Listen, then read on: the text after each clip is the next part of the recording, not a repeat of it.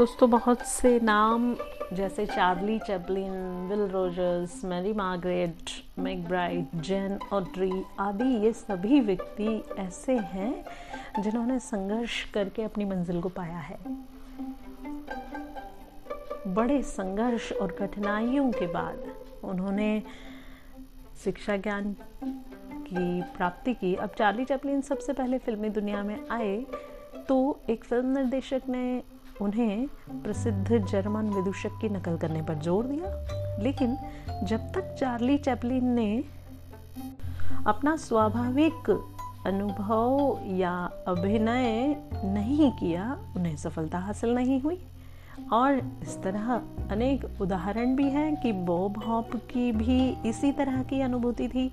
उसने अपने संगीत, नृत्य और अभिनय के क्षेत्र में अनेक वर्ष व्यतीत कर दिए, लेकिन जब तक उनमें अपने स्वाभाविक रूप में रहने की बी हिमसेल्फ की भावना जागृत नहीं हुई, तब तक उन्हें सफलता नहीं मिली।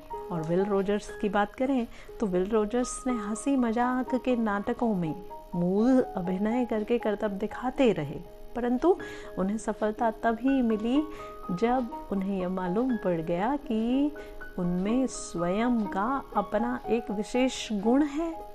इसके बाद वे रस्सी के कर्तव्य दिखाते हुए हँसी मज़ाक का खुलकर अनुभव करने लगे।